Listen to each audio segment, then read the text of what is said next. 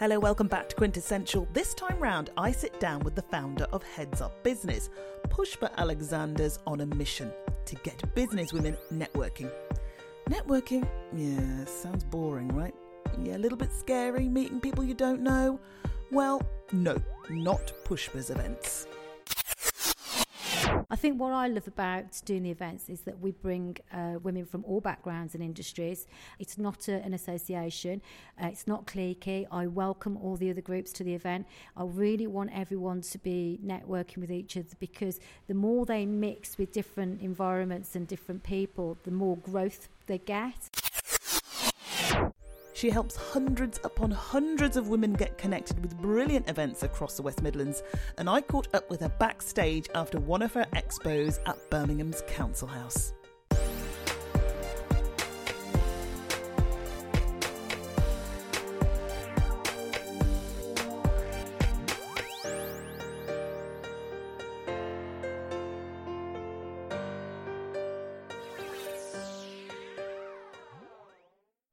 I've just spent a fantastic morning at one of your exemplary business events, which really inspires a lot of women to get into business, to investigate business opportunities for themselves as entrepreneurs. Why start a business like this, Pushpa? What was the reasoning? Well, coming from an Asian family and growing up, you're not really expected to have a business or start a business. Um, it was mainly because after having the children, I needed something flexible to fit around um, childcare is very expensive. Um, and also at the time, I was very fortunate that digital technology was really allowing us to go online and, and, and be able to explore choices and, and have really no risk at all. I mean, if you think about it, you can get pretty much free websites, there's social media out there to promote your, you know, promote anything you're thinking about. And um, coming from a background with exhibitions where, the, you know, you needed hundreds and thousands of pounds to actually you know, build a brand. Um, here we were in 2010 with social media where you literally could do it for free. It was, for me, at that time, it was like, well, what have I got to lose? What have I got to lose? Um, I'd been in, you know, employment for 25 years uh, and I had a fantastic time. But then when it came to having children, like many other women who relate to this story, they either you know, end up having sideline, they don't get promoted, and having children also brings challenges. For instance, as I mentioned earlier, childcare issues. If you've got a massive family, that's fantastic, but if you haven't, then you know it costs an awful lot of money, and sometimes it's not feasible. So, you know, we're in a fantastic age where we've got this technology, and at the time, I thought, well, what ex- like exactly what I said, what have I got to lose? So, I had this I've always enjoyed. Um, you know, meeting people, networking, and uh, I did a, a, sociology degree, so I understood the world of work and women, and um, if you can imagine, you know, it was it was perfect because exhibitions and sociology, my background, I thought, well, you know, there's a lot of women out there that need help, um, and that's how it really started. And it's brilliant. You obviously discovered that there was a way to enlighten women on how digital technology could help them in their own endeavours. And you've also, in the time that I've seen you running these events um, from the base of Walsall in the West Midlands, um, you've really kind of uncovered a huge swathe of women who were probably waiting for this help. And you kind of delivered a great solution in terms of what you offer in Heads Up for Business at the time in 2008 2009 i was actually doing a lot of research and there was a lot of women who were in my situation. I could see that and um, i could see the challenges. Uh, yeah there are a lot of groups out there but they were very cliquey or they're very small or they they were actually funny enough a lot of groups were put down for not being professional enough. Um, you know there's a lot of groups that were considered as just oh they're just making pin money because you know the, the husbands are working. But they're I, I just found that there was women like myself that had to work. You know, in this day and age, you need two jobs. You you can't live on one salary, and also um, work's very unpredictable. You know, society's changed for the last 10 years. Marriage isn't what it used to be, which is life now. You're finding there's a lot of single mums out there. There's a lot of women out there that need to be financially independent.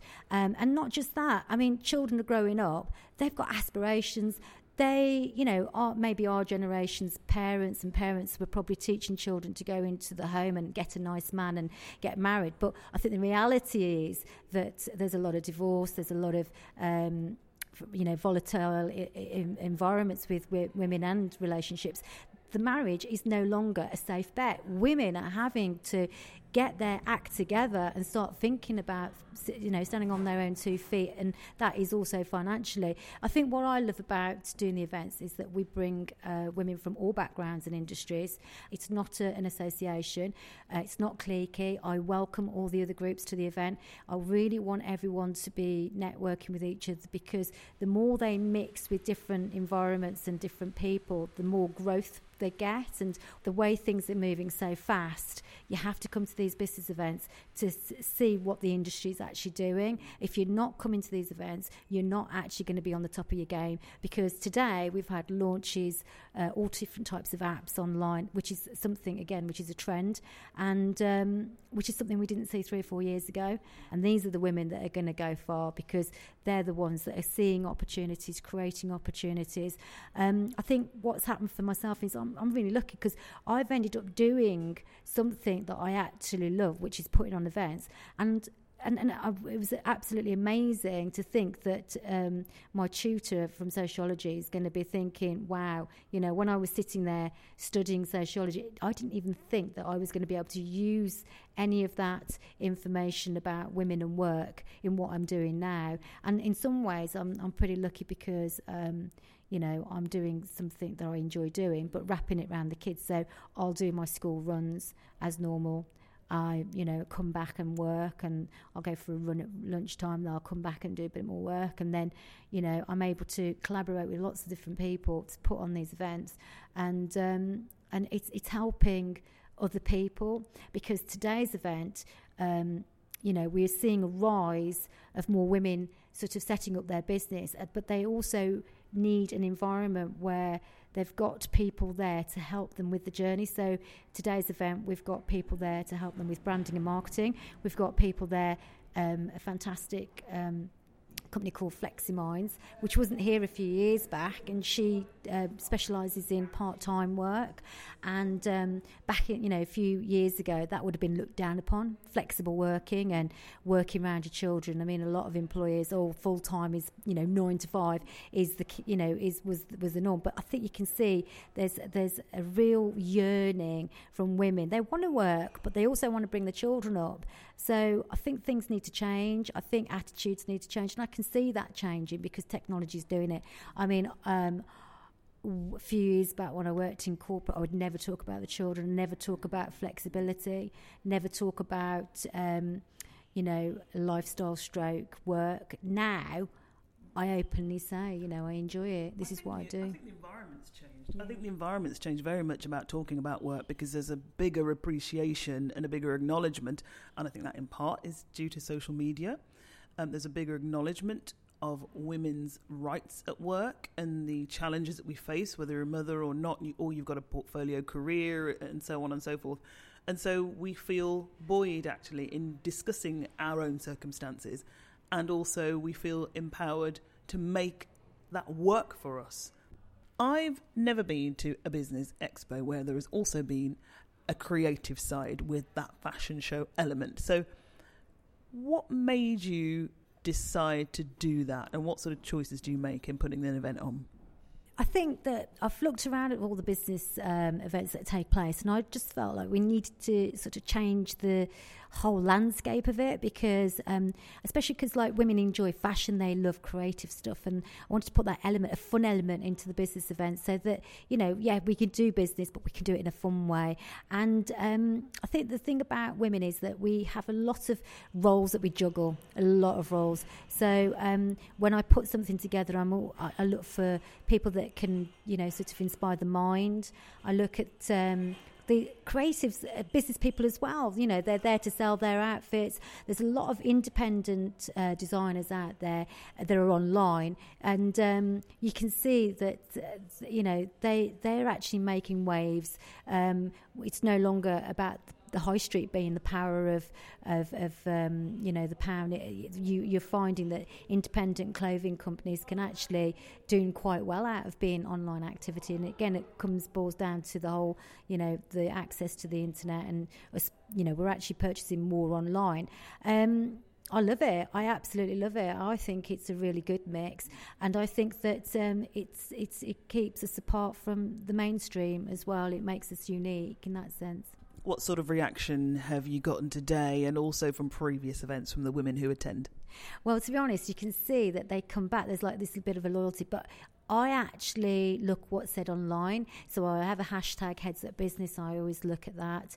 That's a very good engagement as to see whether people have enjoyed it. And um, I can sit here and say it was fabulous, but if you look online, that is really the true testament of anything. And we've been trending today. That's that speaks volumes in terms of what they thought about the event. So what's next? What's lined up? I mean, how far ahead do you look in terms of planning for events like these? Very good question. I think we're in a really nice position now because when we first started, I used to give a lot of leadway, um, but now what I'm finding is sometimes we, we give four or five weeks and we can pull an event together because we've got such a huge database purely from the fact that people have been recommending us or um, they've come to events and told other people about them. And we've built a fantastic database of people that genuinely are interested in those two niche areas, which is digital technology and women in biz. And away from doing all of this, away from being the whirlwind that you are in this arena, how do you relax at home? I know you've got three little ones. I mean, what happens at home when you are uh, away from the laptop or the phone, you know, running heads up business? I'm just the same as any mother. I, I find that I use um, spending time with the children as a way of relaxing because I actually quite enjoy some of the things that they do. So we'll, you know, we sort of bake cakes or we'll um, make something. I, you know, go through the spellings and the homework for the children. That I find that you know therapeutic. But there's we do walks on a weekend. Um, I, I walk every day. You know, at lunchtime I like to get out. I'm very um, lucky that I'm in sort of a bit of a countryside area, so I can go away from the whole, you know, um, hectic life of, of organising events. The other thing I like to do is I just love meeting people. So I actually do love networking. I know it sounds really um, sad, but I do actually enjoy going to networking events. I don't know who I'm going to meet. It's just it's just like a, a crazy um, environment because I go and I like to meet new people. If I meet the same people, sometimes I get quite depressed. I'm like, I need to meet new people um, because they inspire me. They they keep me going as well. And so, actually, that's that leads me on to the last question. Anyone who maybe has seen you on social media who hasn't quite plucked up the courage to come to one of your events, because sometimes you do have to do that if you if you want to go and have a look, but you're maybe going to go on your own, you haven't got a friend to go with you. What advice would you give someone um, in terms of spurring them on to come to one of your events? I would say that it, it's it's really important that they do come and, and they'd be amazed how many people they're going to meet and open up opportunities they probably never have known about if they hadn't gone. Um, take somebody, I would say, ring the organiser. I get people phoning me saying, Oh, it's my first ever event. Can we come? I don't know anybody. I'm feeling, and I always say, Come along, I'll introduce you to somebody. Ring the organiser, tell them it's your first event, and um, they'll really help you, sort of help you with that first networking event. Thanks very much indeed for listening to Quintessential. Please make sure that wherever you listen to it, whether it's on SoundCloud, iTunes, or Stitcher, please give me a review. Tell your friends at TV Marv, at Q Voices Podcast. It'd be great to spread the word about this. And also, if you've got any suggestions for people you might want to hear being interviewed on the podcast, send them over to me on social media as well. You can get me at facebook.com forward slash TV Marv.